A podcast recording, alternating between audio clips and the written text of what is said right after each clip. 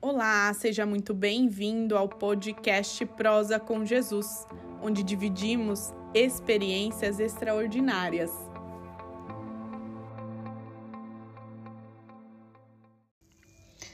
Oi, pessoal, estou de volta e hoje eu quero compartilhar com vocês algo muito forte é, sobre a mulher de Provérbios, né?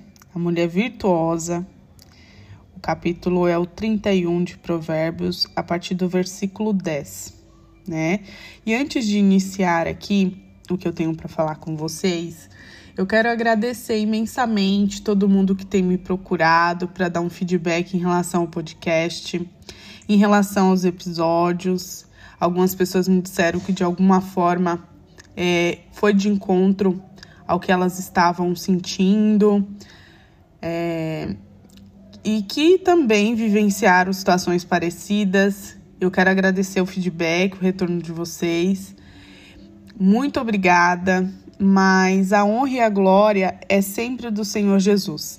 Esse projeto ele ficou parado um tempo, mas Deus ele me cobrou de tal maneira que realmente eu tirei é, um tempo para me dedicar a ele e eu fico muito feliz que, de alguma maneira, isso tem atingido ao propósito que ele quer, né?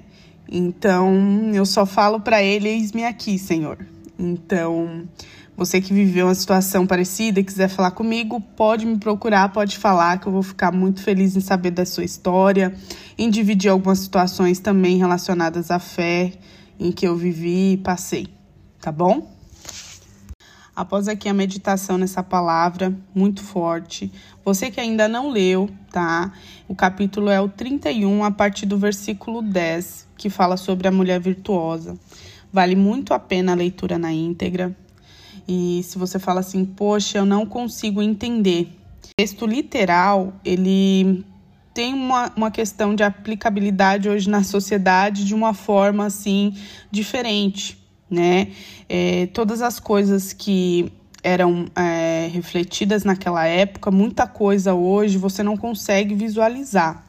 Mas eu vou fazer aqui uma, uma breve uma breve análise, né? Não da parte aqui colocar as questões de, de, de conflito entre o, o, como a mulher está inserida hoje na sociedade, na questão é, de liberdade que ela tem, enfim, de atitudes que se assemelham sim com a mulher de Provérbios, mas eu quero que a sua interpretação não seja na questão literal é, do que está sendo falado ali na, na Bíblia. É, o que o Espírito realmente traz de ensinamentos para mim e vai com certeza falar com você hoje, né? Porque a sociedade, a sociedade ela evoluiu, ela não é mais daquela maneira, o, o modo de vida também. Então, é, tem muita coisa na Bíblia que você lê e você não se imagina naquela situação, não consegue ali uma interpretação mais aprofundada, tá? Mas eu espero que de alguma forma é, eu ajude é, nessa questão sobre esse capítulo. E o engraçado, né? Você pode até achar engraçado, mas eu encontrei um ponto em comum com a mulher hoje, pelo menos é, falou comigo no sentido de que essa mulher de provérbios, ela faz um monte de coisa, ela faz muita coisa. E o que que nós hoje fazemos? Diversas coisas. E a mulher, é, se não falar na grande maioria, mas essas muitas coisas muitas vezes nós fazemos ao mesmo tempo. E assim, apesar de, de no final do dia a gente estar exausta, cansada, é algo nato da gente. A gente vai fazendo por iniciativa, por atitude, enfim. Eu brinco que, por exemplo, é, eu ouvi em algum lugar, não me recordo onde, mas assim, eu achei essa analogia perfeita, assim. O homem, ele quando vai. Desculpa, você que é homem que está me ouvindo, nada contra a classe aqui, não é, é, Eu não estou levantando uma bandeira nessa questão, mas eu achei muito engraçado de que o homem, quando ele vai ferver a água, ele fica ali, não sai de perto da, da água até que ela ferva. A mulher, enquanto ali coloca a água para ferver, ela lava a louça, ela seca a louça, ela guarda a louça, ela confere se o filho tá tomando café direitinho, se não derrubou nada.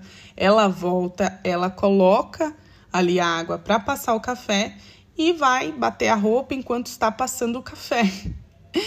Então, assim, é, nós, lógico, na, na questão de características, nós somos realmente muito diferentes dos homens, Deus tem sim um propósito com isso. É porque na palavra diz que nós seríamos a sua auxiliadora. E aqui em Provérbios, ele fala sobre isso. Ele fala que o coração do marido está nela confiado. Então, essas características que nós temos e vamos ali é, apresentando no relacionamento, na vida, enfim, é algo nato, é algo natural, né? Então, assim, diante das, das situações, é lógico que, como eu falei, a sociedade mudou, a aplicabilidade de diversas coisas aqui não está é, em evidência na nossa sociedade hoje mas nós fazemos muitas coisas. Nós trabalhamos, nós cuidamos da casa, dos filhos, carreira, na família. E esse fazer muitas coisas nos toma muito tempo, né? Então aqui é, eu vejo uma reflexão muito aprofundada sobre a questão de realmente você ter a divisão do tempo. Ela pensa nas questões individuais, mas ela beneficia o outro. Então, as suas atitudes, elas são notadas, mas de uma forma natural, porque ela faz de bom grado, mas sem o intuito de ser notada. É algo que ela estava ali fazendo rotineiramente, enfim, e aos olhos do outro, há sim essa admiração, inspiração no marido, na, nas pessoas que em volta dela convive, convivem ali. Então é algo natural. Ela beneficia o outro, ela não é egoísta no ponto de vista de pensar só em si, na sua família, no seu bem-estar. Ela trabalha e trabalha bastante. E nós também trabalhamos fora. E se você não tem a gestão do tempo ali, você é tomado por todos aqueles afazeres, enfim, e acaba esgotada, não é verdade? Porque, por exemplo, se nós não temos a gestão do tempo, né, a gente acaba acumulando muitas atividades e que nos comprometem e realmente comprometem os momentos que a gente teria com nossa família, com o nosso esposo, e também muitas vezes compromete a nossa saúde física, mental. Então tem que ter um equilíbrio entre os seus afazeres, entre as suas questões fora, dentro de casa e ter também um, um, um tempo para sua família, para fazer o que você gosta, um lazer individual, isso é muito importante. De você separar também um tempo nos momentos em que você pode e fazer o que você gosta, porque isso traz um, um equilíbrio interior grande para gente. E eu vejo aqui que essa mulher ela é empreendedora, uma empreendedora nata. Então, assim, ela é observadora para atentar essas situações, oportunidades de crescimento, seja na, na questão pessoal ou profissional, tá? É, eu vejo ela como uma grande empreendedora.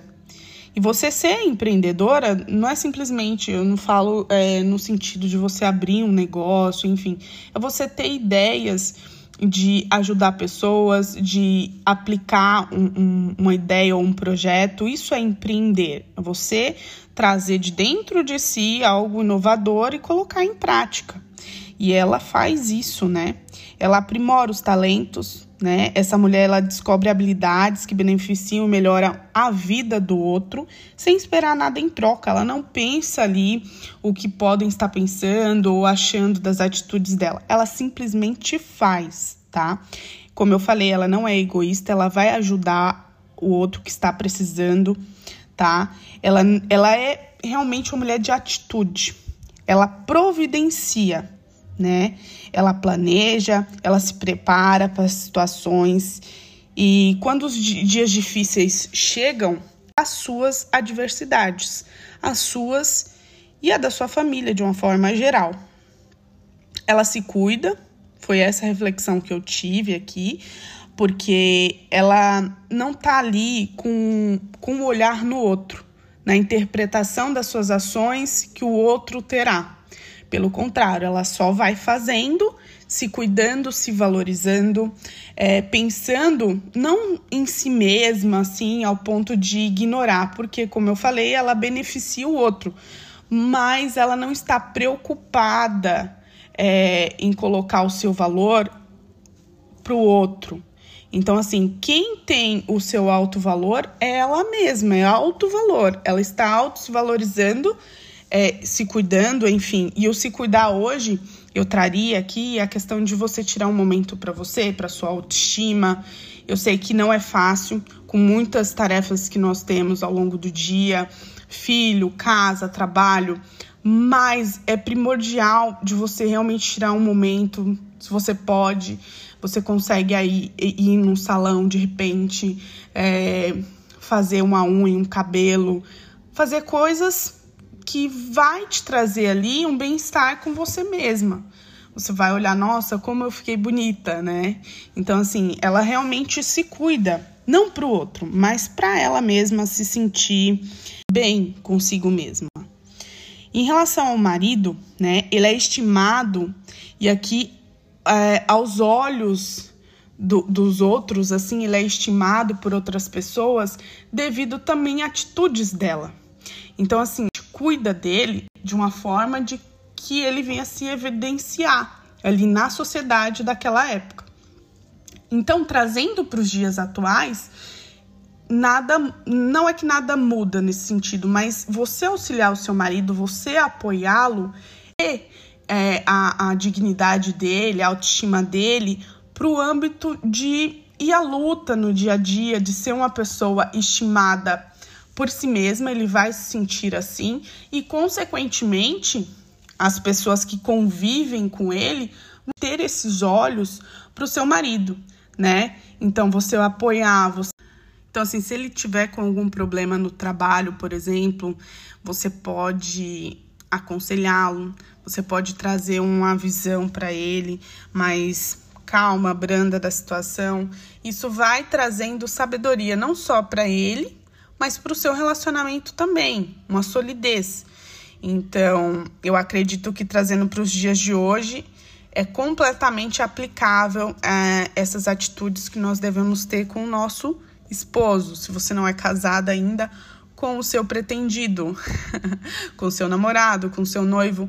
O importante é você fazendo é, com que as suas atitudes, não que elas venham ser notadas, no sentido de falar, falar assim, nossa, vou fazer para outra pessoa ver, fulano ver como nosso relacionamento é. Não, você faz por amor ao seu companheiro e consequentemente esse amor ele vai transbordar para atitudes dele, para autoestima dele, para como ele vai se enxergar diante das adversidades e o meio em que ele vive o verá de uma forma diferente e você contribui para isso. Entende que a sua roupa mais bonita, o seu sorriso mais bonito, é, o seu olhar mais cativante, as atitudes é o seu caráter.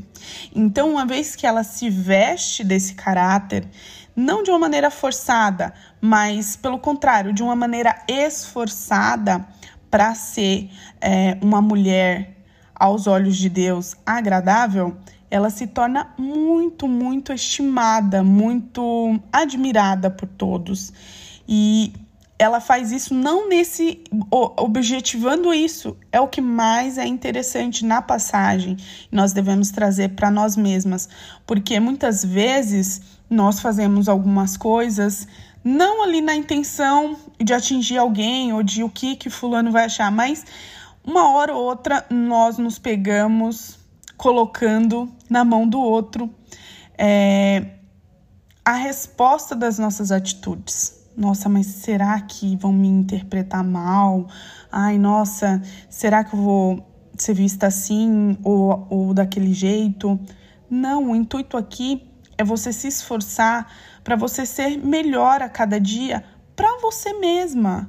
Não tem um sentido você viver para agradar alguém. Você tem que agradar a Deus porque as pessoas elas realmente é, têm expectativa da nossa vida, mas se a gente for enumerar todas as expectativas de todos à nossa volta, vão ser conflitantes. É, todos não vão esperar de você a mesma coisa, porque aí você faria um apanhado geral e seria de uma forma e agradaria todo mundo. Mas cada pessoa vai esperar de você alguma coisa. E não tem como você trazer tudo isso para o seu caráter, para as suas atitudes, para você não vai ser você.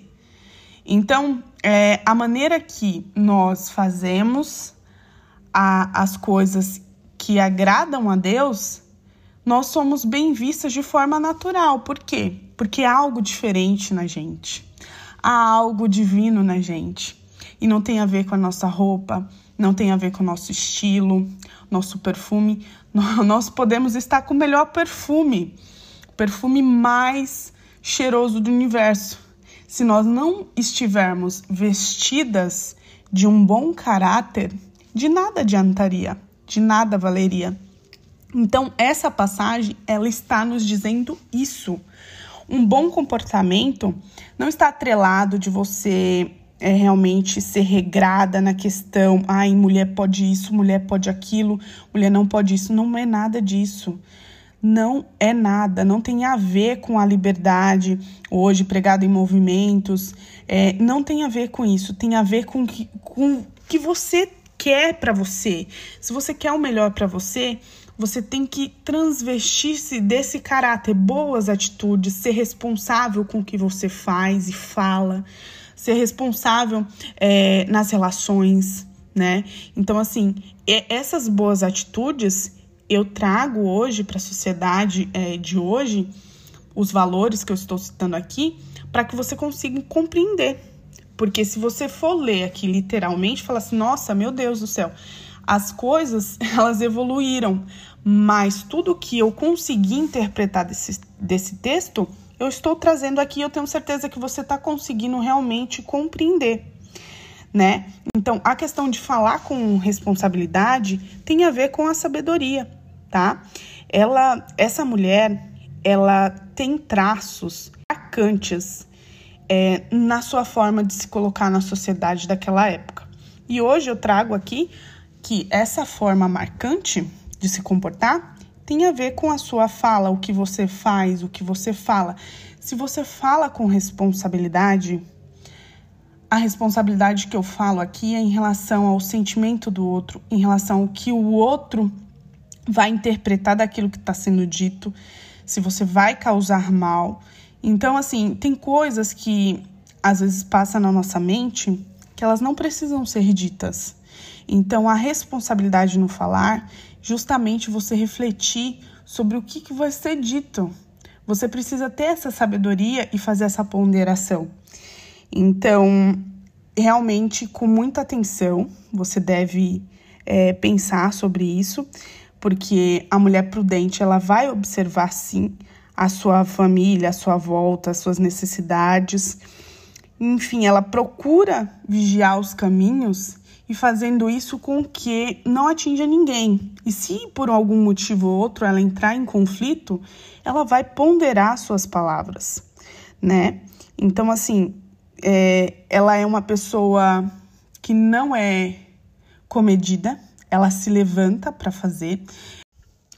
E aqui para o final, no versículo 28, ela recebe o reconhecimento da sua família, né? Dos seus filhos, do seu marido, todos eles a veem com bons olhos. É, ela é vista como bem-aventurada. Então, assim, trazendo para os dias atuais, o que, que seria isso? É, por exemplo, quando nos colocamos de pé para fazer qualquer tarefa, a gente está aqui à disposição para qualquer batalha, adversidade. Nós, em nosso íntimo, aqui, quem nos conhece de fato, de verdade, é quem convive a maior parte do tempo embora é, estamos falando de uma sociedade que trabalha, a gente passa mais tempo fora de casa do que propriamente com a nossa família, mas o que eu falo é no, na nossa intimidade, quem nós realmente somos. Quem vai saber ali são pessoas próximas, porque, por exemplo, em ambiente de trabalho, é, em público, amigo desconhecido, é, é facilmente você passar despercebido e ser quem você não é. Mas quem vai te conhecer na intimidade é a sua família. É quem convive ali com você, é o seu marido, os seus filhos. E nisso ela é reconhecida com total louvor, assim. A família dela é realmente quem evidencia a estima dessa mulher. Então é muito forte isso aqui, porque, por exemplo, é, dentro da nossa casa, nós nos despimos de muita coisa em relação ao nosso caráter. É, eu ouvi uma vez que no casamento nós mostramos para o outro quem realmente a gente é ao longo dos anos, assim. Isso é muito forte, porque é uma união tão forte assim que nos faz ser um. E essa intimidade, ela revela para o outro coisas que antes a gente não revelou para ninguém, né? E aí que surgem os conflitos, mas isso é para outro episódio. É, sobre a questão de intimidade que eu estou falando aqui, é nessa intimidade que ela é vista como referência dentro da sua casa. Então, eu, eu lendo isso, eu quero isso para mim.